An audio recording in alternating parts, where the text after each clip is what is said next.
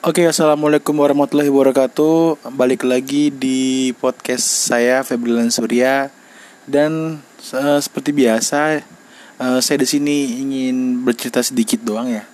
Jadi kalau selama ini saya kalau nge-podcast tentang apa namanya hal-hal yang galau-galau ataupun hal-hal yang uh, tentang kesakitan ataupun lucu-lucu gitu kan. Nah, pada episode kali ini saya pingin ngebahas sedikit yang agak serius ya, agak serius yang berkaitan dengan jurusan dari uh, kuliah saya sendiri. Saya sendiri kan kuliah di uh, jurusan manajemen ya, di salah satu fakultas ataupun kampus ternama di Surabaya, kampus terbesar se-Semolowaru U I Untak Indah. Oke, jadi uh, di sini saya mengutip ya, mungkin teman-teman yang sering sering apa namanya sering tahu Uh, dari WhatsApp story saya ataupun status story saya yang selalu uh, terlihat bosannya saya pinter sekali. Enggak, sebenarnya saya saya juga baca dari beberapa artikel dan saya kutip dari artikel uh, maestro dari manajemen ya, namanya Mas Yodian Tariksa M S C manajemen. Nah, uh, pada hari ini, pada episode kali ini saya akan membahas terkait uh, kita kan sekarang sedih lagi lagi wabah pandemi corona ya, covid sembilan belas, dan mungkin banyak dari kita yang harus work from home ataupun learning from home dan segala macamnya. Dan kebanyakan dari orang-orang tua kita ataupun teman-teman kita yang sudah bekerja terkena dampaknya gitu ya, terdampak terkena dampak dari adanya covid sembilan belas ini, entah mungkin dari usahanya yang uh, pen, uh, menurun pendapatannya ataupun Uh, yang harus dipotong gajinya hampir lima puluh persen juga ada. Bahkan orang tua saya sendiri, saya sendiri pun juga terkena dampaknya. Nah, uh, dalam sajian yang ada di blog strategi manajemen dot net ini, itu membicarakan tentang berapa dana darurat yang harus disiapkan saat menghadapi situasi yang sulit. Nah, kebetulan kan saat ini kan kita lagi menghadapi situasi yang sulit ya, situasi yang sulit. Nah, jadi kira-kira berapa sih dana darurat yang harus disiapkan? Nah, kan kita kan juga nantinya yang mungkin seumuran saya dua puluh dua, dua puluh tiga dan teman-teman yang nantinya akan menikah nanti dan juga yang sudah lulus dan bekerja nanti, kita tuh harus menyiapkan namanya dana, dana darurat gitu kan, agar nanti ketika nanti ada hal dari situasi yang sulit kita bisa menghadapinya dari dana, dana darurat tersebut. Tuh, sulit banget ngomongnya. Nah, jadi teman-teman, kan wabah yang terus merebak ini kan telah membuat banyak orang untuk menghadapi situasi ekonomi yang sulit kan. Nah, gak sedikit nih yang kemudian harus benar-benar kehilangan penghasilan sama sekali gitu kan. Dalam momen-momen sulit ini seperti saat ini kan, kita kemudian diingatkan kembali tentang pentingnya memiliki dana darurat atau emergency fund. Sebab melalui cadangan dana darurat inilah uh, kita bisa bertahan hidup gitu kan. Jadi Uh, apabila dihadapkan dengan situasi yang sulit dan datang tidak terduga, kita sudah punya yang namanya emergency fund gitu kan. Jadi fungsi utama dari dana, dana, dana darurat ini adalah agar kita punya dana yang siap pakai gitu ya, saat sewaktu-waktu terjadi situasi sulit yang tak terduga. Situasi sulitnya itu bisa berupa apapun itu, entah mungkin uh, mendadak bisnis kolaps itu kan karena omset omsetnya anjlok, atau bisa juga mendadak kena P H K ya kan, sehingga bulan depan tidak lagi mendapatkan gaji gitu kan. Atau bisa terjadi ada musibah yang enggak terduga seperti saat ini kan, uh, terjadi pada keluarga kita juga, dan penyelesaian musibah membutuhkan dana yang lumayan banyak gitu. Nah, uh, tanpa kesiapan dana darurat atau emergency fund yang memadai, teman-teman, kita bisa benar-benar kelimpungan saat mendadak ada musibah atau kejadian negatif yang tak terduga gitu kan. Jadi dalam situasi yang serba tak terduga ini, maka nggak cukup kalau kita hanya mengandalkan pada uh, apa namanya kayak berharap semoga semua baik-baik saja gitu kan. Kan kita kan uh, cuman cuman berharap gitu kan, ah semoga baik-baik aja, ah semoga covid sembilan belas segera selesai gitu kan. Tapi tanpa adanya dana darurat, kita ya udah hanya dengan harapan doang, tanpa adanya apa, dengan adanya realitanya juga kan percuma gitu kan. Because hope is not strategi, teman-teman, karena harapan bukan strategi. Nah, eh, dana darurat dengan kata lain adalah sebuah praktek manajemen risiko personal yang solid, teman-teman. Melalui emergency fund, kita bisa melakukan mitigasi risiko atau meminimalkan risiko saat terjadi kejadian sulit yang datangnya mendadak seperti wabah yang menyangsat ini. Nah, muncul pertanyaan, kira-kira berapa besarnya dana darurat yang harus disiapkan? Nah, eh, besarnya da- besarnya dana darurat yang harus disiapkan idealnya itu setara dengan biaya hidup selama enam bulan. Jadi gini teman-teman, misalnya ya, misalnya kita selama ini punya biaya hidup bulanan sebesar lima juta gitu kan misalnya. Maka emergency fund yang ideal adalah tiga puluh juta. Kalau biaya hidup bulanan selama ini sepuluh juta, maka dana daruratnya atau emergency fundnya yang ideal adalah minimal enam puluh juta, ya kan.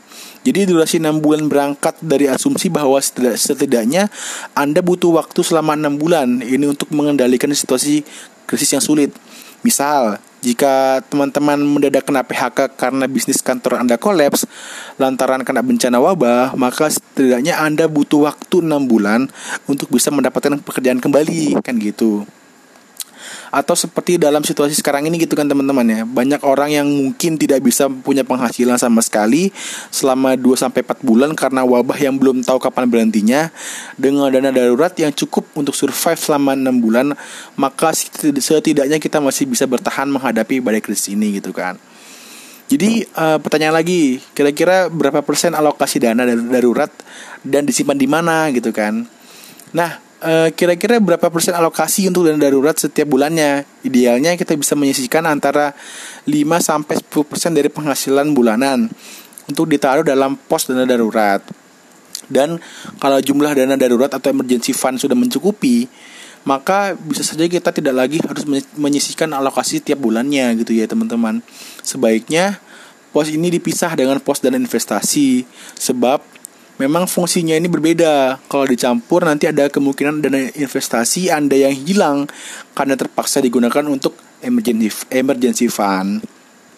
Nah, emergency fund itu pun sebaiknya disimpan dalam bentuk yang liquid teman-teman ya, seperti dalam bentuk cash atau juga bisa juga dibelikan emas gitu kan, karena nilainya relatif stabil dan mudah dicairkan kalau emas itu.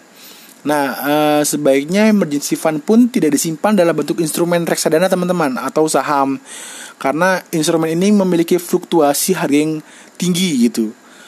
Agak bahaya sih kalau pas butuh emergency fund pas harga reksadana lagi anjlok ya kan, ataupun saham lagi anjlok persis kondisi saat ini gitu ya.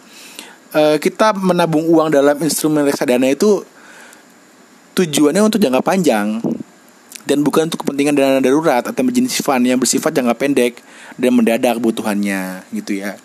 Jadi terus ada lagi pertanyaan, nah kira-kira dari mana sih menyiapkan dana darurat gitu kan.